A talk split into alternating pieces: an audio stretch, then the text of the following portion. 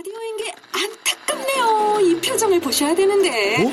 아, 무슨 아, 표정? 정말. 어떻게 했는데? KBS 라디오 7개 채널에서 제공하는 최고급 정보들을 사진과 기사 그리고 영상으로 확인하실 수 있습니다. 읽는 라디오 KBS 라디오 홈페이지 라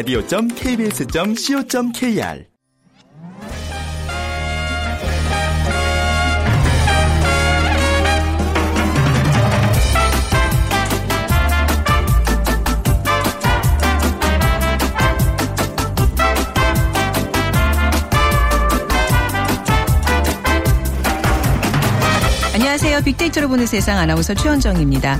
아, 요즘 자녀를 키우는 가정이라면 가족 스케줄의 중심은 단연 자녀죠. 아, 가장의 한마디에 가족들이 움직이던 시절이 분명히 있었지만 최근에는 자녀의 학교, 학원 시간표, 시험과 방학 이 모든 일정에 가족의 일상들이 맞춰집니다. 물론 아쉬움을 토로하기는 하지만 어, 이렇게 되면 자녀 교육의 문제는 가족 문제가 아니라 대한민국의 고민입니다. 이런 어려운 과정을 통해서 대학에 들어가도 취업도 만만치 않은 세상. 이것이 바로 대한민국의 현 주소가 아닌가 싶은데요. 국민들은 뭔가 새로운 교육제도에 대한 발전과 변화를 기대하고 있습니다. 잠시 후 세상의 모든 빅데이터 시간에 지난 월요일 교육부가 발표했습니다. 고교 맞춤형 교육에 대해서 분석해 드리겠습니다. 그리고 빅데이터가 알려주는 2030 핫트렌드 있는 날인데요. 매주 마지막 목요일에는요. 2030 세대의 이달의 관심사 알아보도록 하죠. 2030 4월의 키워드 살펴보겠습니다.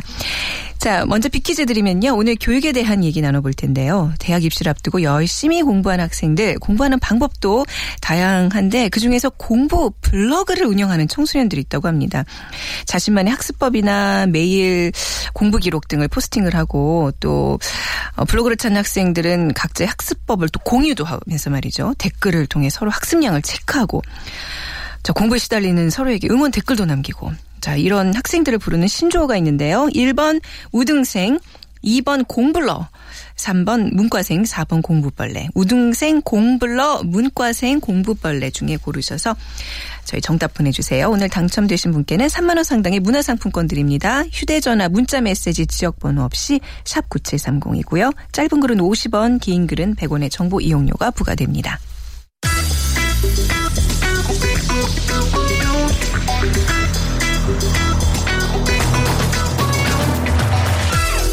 오늘 여러분이 궁금한 모든 이슈를 알아보는 세상의 모든 빅데이터. 연세대 박희준 교수가 분석해드립니다. 세상의 모든 빅데이터 연세대학교 정보산업공학과 박희준 교수와 함께합니다. 안녕하세요, 교수님. 네, 안녕하십니까. 네, 교수님 앞서서 이제 저희가 빅퀴즈에 예. 본인들 막 공부하는 어떤 그런 과정들을 포스팅하는 블로그를 운영하는 정말 우등생도 이런 우등생들이 없네요.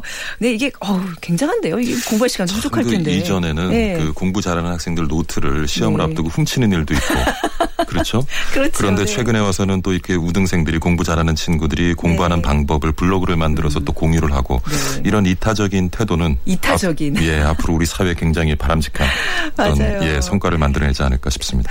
근데 이게 좀 공부라는 얘기를 예. 이제 이렇게 우리가 집중적으로 하는 이유 아직도 많은 우리 청소년들한테 있어서 공부라는 것은 굉장히 큰 의무감이고 또 굴레잖아요. 어찌 예. 보면 그래서 교육부가 지난 월요일 고교 맞춤형 교육 활성화 계획을 발표했는데 이제 얼핏 봤습니다 만 아마 많은 분들이 굉장히 관심을 가질 것 같아요. 예. 고등학교 교육에 뭐 많은 변화가 예상되나요? 이 계획이 제대로 실천만 된다면은 아, 어떻게 보면 우리나라 그 고등교육에 좀 밝은 빛을 보지 않을까 하는 생각도 어, 해봤는데요. 네.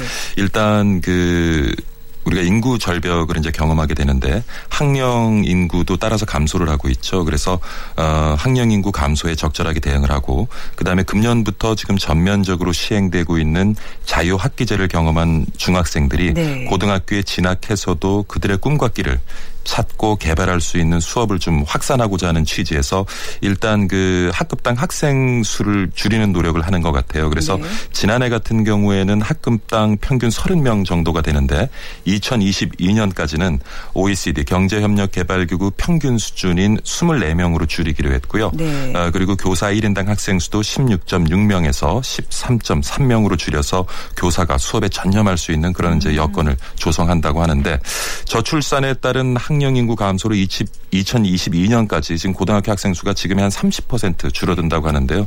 어, 어떻게 보면은 그 인구 감소의 위기를 교육질을 좀 향상시킴으로써 네. 새로운 기회를 만들겠다 하는 취지에서 마련된 정책인 것 같습니다. 교수님도 그 세대셨죠. 오후반, 오전반 나이던 아, 그렇죠. 학급에 네. 한 7, 80명이 있어서 반을 나, 다 7, 80명 제 초등학교 더 됐죠. 6학년 때는 에, 저희 반에 100명이 넘었어요. 그러니까 그래서 뒤에. 복도에 걸어 다니기가 힘든 아. 예, 그런 상황 이었습니다. 한 학년에 한 13반, 15반 이런 건 기본이고 그렇죠. 예. 사실 한 학기에 한 학생들 다 외우기에는 한 학기도 굉장히 모자른. 아, 그렇습니다. 그때에 비해서는 참 지금도 교육 환경이 많이 개선된 것 같아요. 네.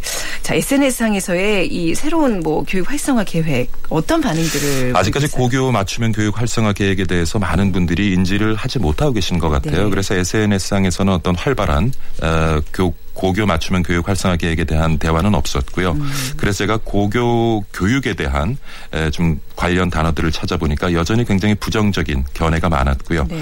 에, 관련 단어로서는 입시, 시험, 지옥, 과 같은 단어들이 상위 순위에 위치해 있는 걸로 봐서는 에, 앞서 말씀하신 대로 어, 학생들이나 또 학생들 가족들에게 고등학교 교육은 굉장히 힘든 네. 시간 이렇게 인식이 되어져 있는 것 같습니다. 네.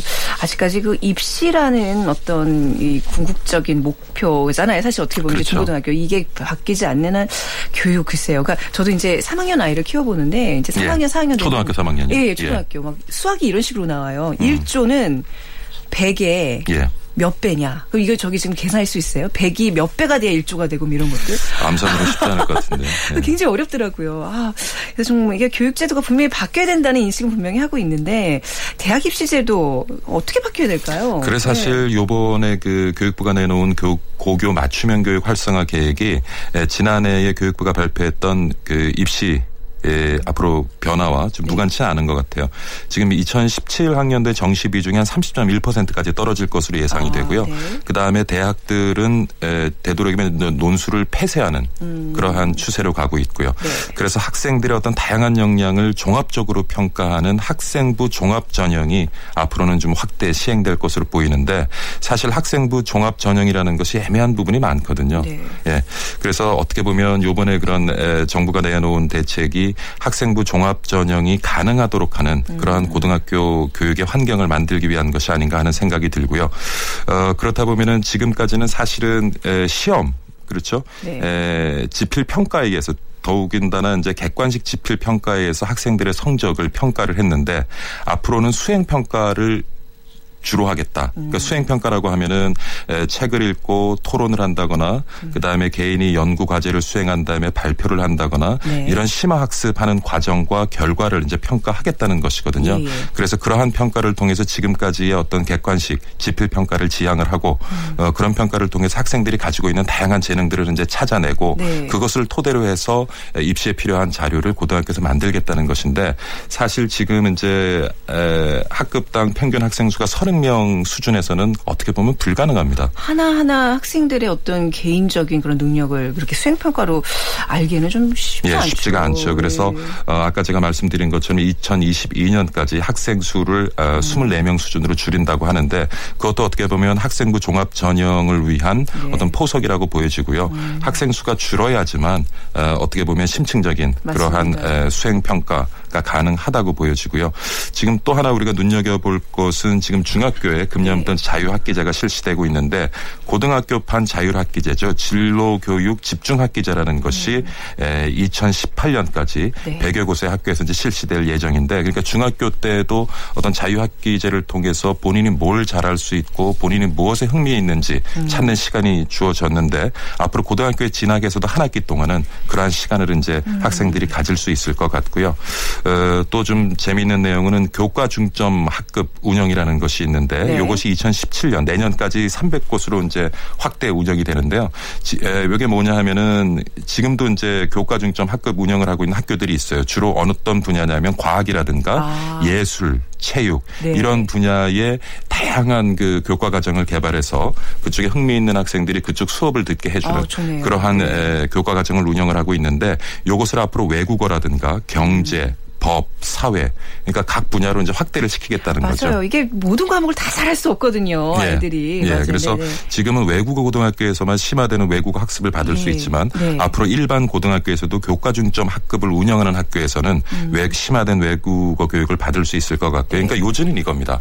에, 입시 그리고 사회 진출 대학 입시를 앞두고 본인이 어디에 적성이 있는지 음. 그렇죠. 사실 지금은 거의 뭐 점수에 맞춰서 대학을 선택하는 그런 입시 시장인데 네. 앞으로는 고등학교 때 많은 것들을 접해 아까 말씀드린 것처럼 경제, 법, 사회 대부분은 이제 대학에서 가지고 있는 그런 전공들을 음. 네. 고등학교 때 미리 선 경험해 본다는 거거든요. 아. 그리고 자기의 이제 소질을 개발한다는 측면에서 굉장히 에, 앞으로 굉장히 좋은 어떤 에, 성과를 만들어낼 수 있지 않을까 하는 생각을 해봤습니다. 아주 기본적으로 내가 굉장히 그 어떤 사회나 법 쪽에 좀 조예도 있어요. 요즘 아이들은 왜 이런 쪽에 또 이렇게 집중하는 몰입하는 아이들이 있잖아요. 근데 수학을 못해서 여기에 대한 전공이 방해는 받지 말아야 되는 거예요.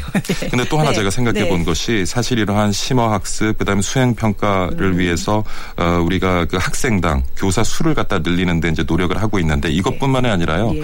일반 교사들의 역량 개발을 위해서 네. 인사 평가 제도라든가 보상 제도 이러한 부분도 손을 보지 않으면 네. 사실은 이번에 발표된 어떤 맞춤형 교육 활성화 계획도 사실 뭐 허무한 얘기로 음. 끝날 수도 있다는 생각을 해봤습니다. 그러니까 이게 좀, 좀 조심스러운 얘기긴 합니다만 이게 예. 교사 풀도 조금 많이 열려야 되는 아. 그렇죠. 네. 예. 자, 지금 뭐 이렇게 지나치게 높은 그 이 어떤 교육에 대한 관심 이게 우리나라 대학 진학률과도 좀 관련이 있는 것 같아요. 우리나라 대학 진학률이 아주 세계 수준급이죠. 대부분의 선진국들이 한 40% 내외인데 우리는 지금 어떻습니까? 80%보다 약간 못합니다. 2년 전에 정점을 찍었고요. 네. 약간 감소하는 추세에 있는데 지금 70% 후반대거든요. 네.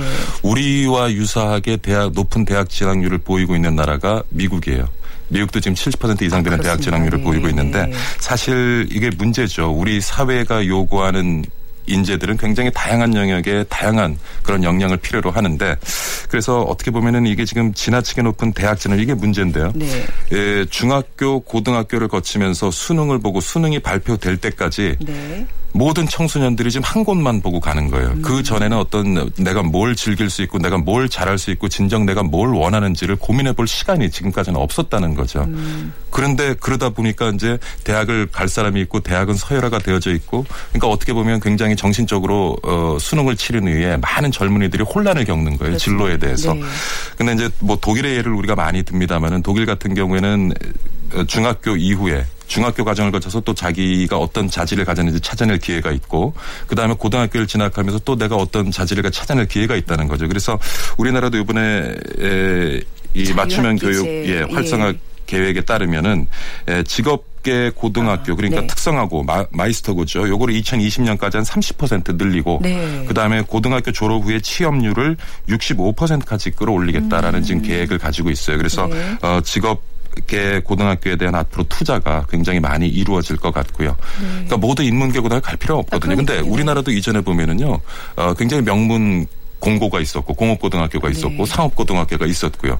그리고 대학도 보면은요 지금처럼 서열화돼 있지 않았어요. 그러니까 그런가요? 경영학에 좋은 학교, 법학에 좋은 아. 학교, 예. 그리고 뭐 예를 들어 공대가 또 좋은 학교 이렇게 그렇죠. 어느 네. 정도는 어. 그 전공별로 특화가 되어져 있었는데 그게 완전히 없어져 버렸어요. 그, 지금 생각해보니까 그렇네요. 네, 네, 그래서- 저희 때만 해도 그런 게 있었는데. 예, 앞으로 이 맞춤형 교육 음. 활성화 계획을 통해서 이것이 제대로만 실천이 된다고 네. 하면 에, 좀 이렇게 우리 중고등학교 학생들이 대학 입시 전에 혹은 사회 진출하기 전에 자기가 어떤 역량을 가지고 어떤 자질을 가질 수 있는 찾는 그런 아주 좋은 기회가 될 것 같습니다. 그러니까 앞서 얘기했던 그런 자율학기제를 통해서 이제 고등학교 진학하기 전에 조금 나의 적성 같은 걸 조금 살펴보고 예. 사실 지금은 다 이렇게 전학생들이 획일된 기준에 의해서. 대학을 한 곳만 바라보니까 문제가 되는 그러니까요. 거예요. 근데 이제 예. 이렇게 뭐 직업계 교 같은 게 이제 많이 좀 생긴다면 예. 예, 이제 대학 진학에 대한 어떤 좀 기본적인 기- 개념도 좀 많이 바뀔 것 같네요. 교육의 좀 패러다임, 패러다임이 완전 히 바뀔 수 있다는 얘기네요. 근데 사실 네. 어떤 그 대학을 졸업하지 못한 고등학교 졸업자에 대한 사후에서의 처우 이런 것들도 개선의 노력이 함께 이루어져야지 그렇지 않으면 뭐 그렇죠. 예, 공연불로. 그칠 수가 있겠죠. 그러니까 뭐 아까 독일 예를 들으셨지만 저 얼마 전에 뭐 TV 보니까 스위스 같은 경우에는 고등학교, 중학교 우리나라 한 중3 정도 되는 나이에 네. 대부분 다 이렇게 어 직업 학교를 반 이상은 가더라고요. 거의 60, 70은 다 직업학교 가서 거기서 무슨 뭐 정비를 배운다든지 예. 뭐 목공을 배운다든지 그리고 정말 공부할 그야말로 뭐 교수가 되고 뭐 박사가 되고 이럴 사람들만 대학을 진학해서 정말 그렇죠. 집중적으로 공부를 하는 예. 모습을 보면서 좀 부럽긴 했었어요. 예. 그러니까 우리 사회의 어떤 네. 인센티브 음. 패러다임이라고 얘기할 수 있는데 직업계교를 나와도 어떤 충분한 기여가 있을 때는 거기에 적당한 보상이 이루어질 수 있는 그렇죠. 그런 네. 어떤 에, 보상 제도가 자리를 잡을 때 사실 이러한 노력도 좀 성과를 네. 만들어낼 수가 있겠죠. 우리가 빅데이터로 또 이제 최근에 있었 던 알파고로 어떤 그런 혁신들을 얘기 많이 하는데 그 교육에 굉장히 많이 적응돼야 되는 문제인 것 같습니다. 오늘 그 고교 맞춤형 교육 활성화 기획을 이렇게 좀 소개해 주셨는데 교수님은 이제 교직에 계시잖아요. 예, 예. 특히 이제 대학에서 그 고교 과정까지 마친 아이들을 이렇게 보면서 어떻게 평가하세요? 이 계획. 요번에 이 계획은 잘 만들어진 것 같아요. 네. 올바른 방향으로 갈 수 있을 것 같은데 근데 문제는 결국 운영이겠죠. 네. 그다음에 또 정권마다 바뀌는 이 교육제도. 예, 올- 이 요번 계획은 올바른 방향으로 가질 수 있는 것 같은데 요걸 네. 우리가 인내심을 가지고 아. 좀 지켜보면서 운영상의 문제를 수용 수정 보완해 갈 때 이것이 좀 효과를 만들어낼 수 있지 않을까. 그리고 네.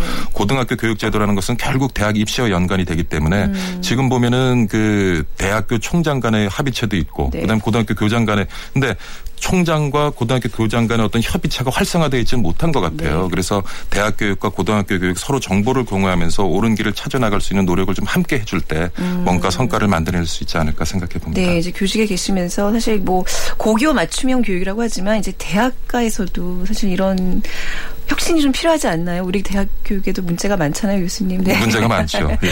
네, 어깨가 더 무거우실 것 같은데 중요한 건 그런 것 같아요. 저도 이제 아이를 키우면서 요즘 느끼는 건데 주입식 교육보다 더 위험한 거는 주입식 꿈이라고들 하잖아요. 네. 근데 제가 이렇게 학생들을 일선에서 가르쳐 보면 굉장히 창의성이 떨어져요. 그러니까 지금 말씀하신 것처럼 주입식 교육에 그만큼 익숙해져 있다는 네. 얘기겠죠. 그래서 어, 우리 사회가 요구하는 어떤 창의적 인재를 마련 만들어내기 위해서는 지금 고등학교 교육도 좀 바뀌어야겠고요. 네. 말씀하신 것처럼 대학 교육도 네. 앞으로 좀 바뀌어야 되지 않을까 생각을 해봅니다. 네, 정말 그 많은 꿈을 마음속에 간직하고 있는 우리 학생들 그 꿈을 마음껏 펼칠 수 있는 그런 교육을 향해서 많은 분들이 좀 애써주시기 바랍니다. 자, 오늘 말씀 잘 들었습니다, 교수님. 연세대학교 정보산업공학과 박희준 교수였습니다. 고맙습니다. 감사합니다.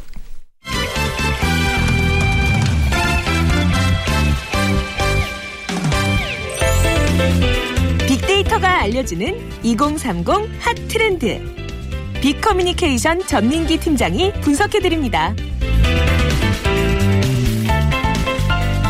자, 빅데이터가 알려주는 2030 핫트렌드 전민기 팀장 나오셨어요. 안녕하세요. 네, 반갑습니다. 자, 빅퀴즈 먼저 좀 부탁드립니다. 요즘 청소년들 대학 입시 앞두고서 정말 열심히 공부하죠. 또 네. 공부 방법도 참 다양한데 중고교 청소년들 사이에서 공부 블로그를 운영하는 청소년들이 있습니다. 자신만의 학습법이나 매일 공부 기록 등을 포스팅하고요. 블로그를 찾는 학생들은 각자의 학습법을 공유하기도 하는데 댓글을 통해서 서로의 하루 학습량 등을 체크하기도 하고 공부에 시달리는 서로에게 응원 댓글을 남기기도 하는 학생들을 부르는 신조어는 무엇일까요? 1번 우등생, 2번 공블러, 3번 문과생, 4번 공부벌레. 네. 자, 정답 보내주세요. 휴대전화 문자 메시지 지역번호 없이 샵9730입니다. 짧은 글은 50원, 긴 글은 100원의 정보 이용료가 부과됩니다. 자, 2030이 많이 언급한 이달의 키워드 좀 정리를 해보겠습니다. 자, 4월에 우리 청년들, 네. 예, 청춘들은 어떤 것들에 관심이 많이, 많이 보였나요? 네, 최근에 그 미세먼지와 황사 때문에 네. 우리 청소년, 아, 청소년이 아니죠. 2030 세대, 죄송합니다. 앞 폰을 듣다 보니까. 예, 이 세대들도 여기에 대한 관심이 굉장히 높았습니다. 음. 그래서 최근에 황사, 미세먼지, 그 다음에 이걸 막을 수 있는 마스크에 대한 관심이 특히나 아, 많았어요. 네. 그 며칠 전에 일반 마스크는 효과가 없다는 기사가 올라왔었거든요. 그 2030들이 여기에 대한 호기심을 좀 많이 보여줬는데 어, 여러분도 알아두셔야 될 게 일반 마스크를 쓰는 거는 이 마스크를 안 쓰는 것과 똑같다고 해요. 아? 왜냐하면 이제 어. 섬유를 짜서 만드는데 네. 그 섬유 사이에 공간이 있잖아요. 네. 그 크기가 조밀하지 않기 때문에 오. 우리가 보통 미세먼지라고 하는 게 10 마이크로미터 크기 네. 의 미세먼지를 그렇게 말하고 초미세먼지라고 하는 게 2.5 마이크로미터의 그 먼지를 말하는데 음. 네. 이게 그냥 통과를 해버립니다. 네, 얼핏 보면 그냥 왜 섬유로 된 마스크 더 두툼해서 잘 막아질 아, 것 같은데 그렇죠. 그렇지가 않다는 얘기잖아요. 그렇지 않아요. 그래서 일반 마스크 쓰시는 건 전혀 효과가 없고 2중, 3중으로 된 거 쓰셔야 됩니다. 네. 부직포로 된 겉감, 그 다음에 정전기 특수 필터가 붙어 있는데 사실 때 그 KF 규격이라는 게 있어요. 어, KF. 예, 규격이요. 한국형 필터라는 건데 네. 어, 네. 이게 KF 80 이상을 사셔야지 0.04에서 1 마이크로미터의 초미세먼지를 80% 이상 차단할 수가 있습니다. 네. 그 위에 이제 뭐 KF94 정도도 있는데 이거는 뭐 거의 방역용 마스크거든요. 그러니까 이제 KF하고 그 지수가 올라갈수록 더 많이 막아주는 그렇죠. 얘기예요? 그러니까 아. 그거 80 이상 사셔야 되고 일단 얼굴에 맞는 거 사셔야 돼요. 막 크게 쓰시면 그 틈새로 들어오고 또 빨아서 쓰시는 분들이 있거든요. 안 된대요. 아깝다고 안, 된대요. 됩니다. 예, 예, 저도 그거 들었어요. 자, 그리고 이제 뭐 황사 미세먼지에 대한 관심보다도 사실 4월하면 태양의 후예 아니었나요? 야, 드디어 제가 이제 네? 드라마 제목을 네. 자신 자신 있게 말씀드릴 수 있는데 네. 중국에서의 클릭 네. 수가 어마어마합니다. 네. 그래서 중국의 한 SNS에서만 이 드라마의 클릭 수가 70억. 을 돌파했어요. 에? 70억. 70억이요? 70억입니다. 그래서 4월 초에 전 세계 대단하다. 인구만큼의 클릭 수를 넘어서면서 네. 70억 4천만이라는 기록을 세웠고 이 태양의 후예는 그 인기를 증명하듯이 매주 그 독특한 키워드를 만들어내고 있는데 뭐 왜 좋은가 뭐 누구누구의 후예라는 어떤 패러디도 만들어냈고 네. 송중기 중독 뭐 이런 다양한 관련 키워드를 탄생시켰는데 네. 여기에는 우리 특히 젊은 여성분들의 힘이 대단했습니다. 네. 그 조회수도 엄청났어요. 그래서 어, 누적 조회수가 막 13억 뷰를 막 넘고 그렇습니다. 그래서 국내는 음. 물론 해외에서도 엄청난 반향을 일으키는 이 태양의 후예 기록 경신. 어, 글쎄요. 앞으로도 다시 보기 하면서도 계속 올라가지 않을까 네. 그런 생각. 그다음에 대륙의 스케일을 볼 수 있었습니다. 네. 그리고 4월에 이제 4.13 총선. 네. 이번에 또 이제 2030에 참여율 투표율이 좀 높아졌기 때문에 관심들도 그렇죠. 높아졌다는 얘기잖아요. 맞습니다. 이 인증샷과 함께 어떤 유행처럼 번지면서 조금 올라갔죠. 그래서 19대 총선보다 뜨거웠는데 4월 들어서 20대 총선 관련 글이 10만 건당 뭐 만 건 정도 이상이 언급이 돼서 19대 총선의 한 거의 3배 가까운 그런 수치였고요. 네. 총선 연관어 가운데 특정 정당이나 정치인을 제외하면은 그 사전 투표가 19만 회로 언급량이 가장 많았습니다. 네. 그래서 아까 말씀드린 인증샷과 함께 1, 2위를 기록했고요. 그다음에 선거 운동, 공천, 뭐 대통령, 비례대표 우리 젊은 세대들이 이번 선거에 대한 관심이 역시나 SNS 상으로도 표출됐던 그런 4월이었습니다. 네. 그래서 이제 태양의 후보 주인공들이 투표를 했고 안 했고 이런 거에 대한 관심과 연관이 돼서. 맞아요. 네. 자, 아무튼 그래도 뭐 4월 총선 이렇게 무사히 잘 치를 수 있었고요. 여의도 봄꽃 축제에도 버즈량이 많아졌다면서요. 그렇죠. 네. 4월의 대표 축제인 여의도 벚꽃 축제에 대한 언급이 뜨거웠는데 여의도 벚꽃 축제 다녀오셨어요? 저는 2030? 네. 가진 않았고 여기 뭐 네. 출근하면서 하긴요. 봤죠. 예. 네네. 그래서 4월 한 달 동안 뭐 10만 건 가까운 언급량 보이면서 음. 축제 기간 전후로 축제에 대한 이야기와 인증샷. 요즘엔 인증샷을 빼놓으면 시체죠. 그래서 네. SNS를 수놓았는데 이거와 함께 이 버스커 버스커의 벚꽃 엔딩 아, 이 역시 노래 벌써 몇 년째 되는데도 아, 아직도 엄, 엄청나요. 시기만 되면 그쵸? 그죠? 예. 이걸로만 지금 먹고 산다고 하는데 이 봄을 대표하는 노래답게 검색어 순위 상위에 올라서 네. 뭐 4년 연속으로 지금 어. 엄청난 힘을 과시했습니다. 아, 진짜 이렇게 가수 입장에서는 이런 히트곡 하나 있으면 얼마나 행복할까요? 너무 그죠? 부러워요. 네. 그렇죠. 우리도 히트 방송 하나씩은 있어야 돼요. 같이 예. 좀 하시죠. 빅데이터로 보는 세상을 밀어봅시다. 네. 알겠습니다. 근데 이게 벚꽃 축제, 뭐 봄꽃 축제 이런 데 가보니까 저는 왜 꽃, 놀이라는 거는 좀 나이 드신 분들이 음. 꽃 색깔 이렇게 있는 니트 같은 거 이렇게 입고 네, 이렇게 네. 다니는 거라고 생각을 했는데 네. 젊은 세대들이 진짜 많더라고요. 그래서 제가 얼마 전에 조사한 거 보니까 네. 이제 5, 60대 분들의 SNS 이용량이 확 느는데 네. 아저씨들의 대표 사진이 등산 가서 찍은 사진, 메인 사진. 네. 우리 어머님들이 꽃 사진이에요. 아, 이거 재밌네요. 예, 그거 한번 보아보시면 아, 우리 네. 엄마도 이제 5, 60대 됐구나. 어. 예, 이렇게 느끼실 수 있을 거예요. 젊은 사람들은 이게 어떤 거 해요? 그러니까 제 느낌에는 뭐 네. 사물 그렇죠. 뭐 이런 것들 아닌가요? 뭐 사물도 있고 네. 본인이 갖고 싶어하는 물건, 물건. 가고자 하는 여행지, 아. 그다음에 뭐 본인 인증샷 잘 나온 걸로 네. 해서 뽑아내죠. 아, 네. 이거 재밌네요. 나중에 좀 자세히 한번 좀 다뤄보는 시간 알겠습니다. 가져보겠습니다. 그리고 지진 얘기도 빼놓을 수 없습니다. 네. 일본과 에콰도르. 요건 네. 좀 안타까운 소식이긴 한데 한 달 동안 8만여 건이면은 사실 이런 지진에 관련된 것 치고는 굉장히 많이 언급된 음. 거예요. 그래서 일본과 지진 발생 이후 급격히 늘기 시작해서 이거와 함께 지진 강진에 대한 언급량도 지진 발생 이전보다 무려 600% 이상 급증하면서 지진에 대한 국민들의 어떤 관심과 걱정, 우려 이런 것들을 나타 알아볼 수가 있었는데 불의 고리에 대한 연관어도 급속히 올라갔습니다. 네. 언론에서 많이 다루다 보니까 그다음에 지진, 에콰도르, 강진 뭐 여러 단어들과 함께 언급이 됐고요. 한반도에도 예전에 한번 이거 다뤄드렸죠. 지진이 발생할 것인가에 대한 궁금증이 많이 늘었죠. 그래서 네. 탐색어 여론 동향을 봐도 대부분이 부정적인 단어들, 뭐 재앙, 공포, 두렵다, 우리나라도 안전하지 않다. 이런 거에 대한 거 그다음에 재난 문자라는 키워드가 또 떠오르거든요. 네. 그 일본 같은 경우는 어뭐 10 그러니까 지진이 발생하기 한 1분 안쪽으로 해서 재난 문자가 옵니다. 뭐 네. 30초 후에 진도 3의 지진이 발생할 수 있으니까 네. 대피하시라. 근데 우리나라는 그 재난 문자 그 안에 지진이 포함이 안 돼 있어요. 포함이 없다- 어, 안 네, 뭐. 폭염, 뭐 폭설 이런 것만 돼 있는데 네. 이거에 대한 좀 어떤 정비가 좀 시급해 보이고 어. 그러면서 우리 젊은이들이 아 우리나라 지진에 대한 대비 너무 허술한 거 아니냐 네. 걱정된다라는 언급들이 굉장히 많이 올라왔습니다. 이번에는 이제 뭐 부산 경남권에서 많이 감지가 됐잖아요. 대구까지도 이제 감지가 됐다 그러는데 사실 제가 뭐 폭염 폭설을 이렇게 뭐 가볍게 생각하는 건 아니지만 왜 작년 여름 지난해 여름에 한 여름에 왜 삐삐삐 오잖아요. 휴대전화 저기 진동을 해놔도 막 뽀뽀뽀 울리잖아요. 예. 보면 이제 폭염 특보 뭐 이런 게 나오는데 사실 그거 이상으로 지진에 대한 어떤 경각심도 우리가 잊지 말아야 될 것 같은데요. 저 실제로 필요한 것들이 좀 빠져 있어서 네. 댓글 보면은 또소 잃고 외양간 고친다. 어. 우리나라 정책 왜 이러냐 이런 비판들이 굉장히 많습니다. 네, 뭐 근데 이런 걸 또 이제 거쳐서 좀더 네. 개선이 되는 거죠, 항상. 맞습니다. 네. 자, 그리고 하, 진짜 마음 아픈 음. 또 얘기를 좀 해야 되겠는데요. 세월호 2주기를 맞 았습니다. 근데 분명한 거는 해가 거듭될수록 이것에 대한 어떤 참사에 대해서 마음 아파하는 국민들의 마음이 더 커지고 있는 것 같아요. 네, 맞습니다. 그래서 세월, 4월을 달군 핫 키워드 중 하나가 바로 이제 4월 16일 참사 2주기 맞은 세월호 참사였습니다. 네. 그래서 뭐 추모 물결 이런 것들이 많이 올라왔는데 SNS에서는 세월호 2주기 그다음에 뭐 리멤버 0416 같은 해시태그도 상위에 올랐고요. 네.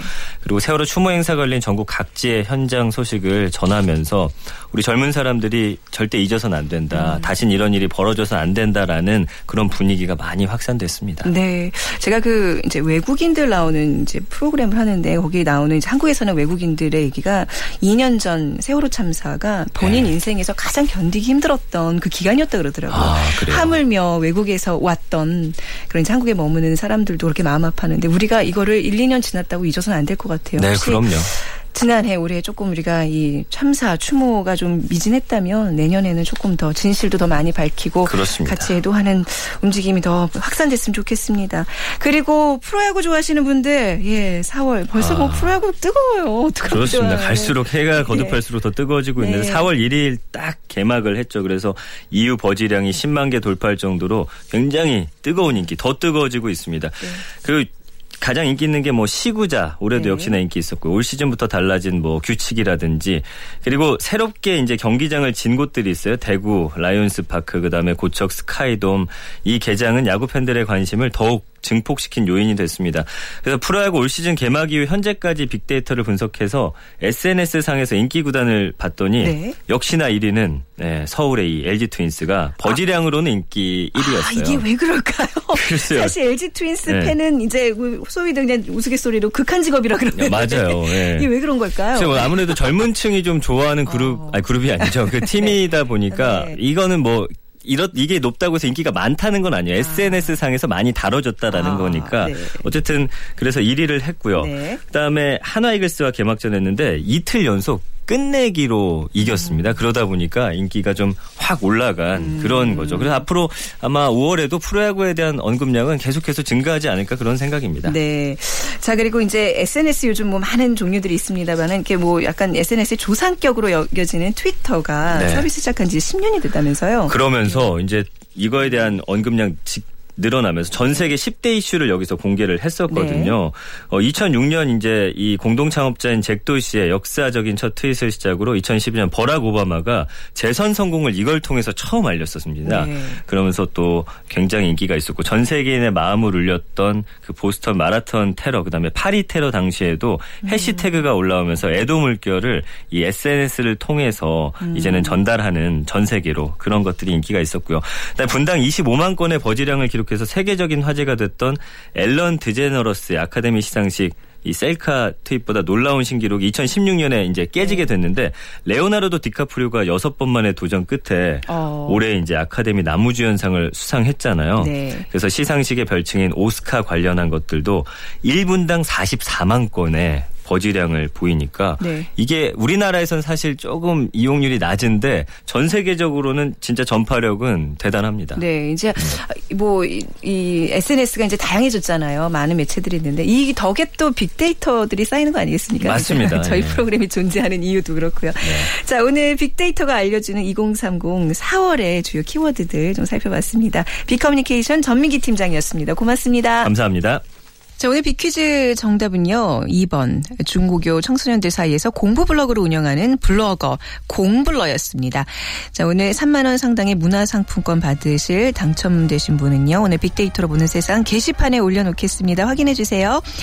자, 내일 빅데이터로 보는 스포츠 월드가 준비되어 있습니다. 내일 오전 11시 10분에 다시 찾아뵙죠. 지금까지 아나운서 최현정이었습니다. 고맙습니다.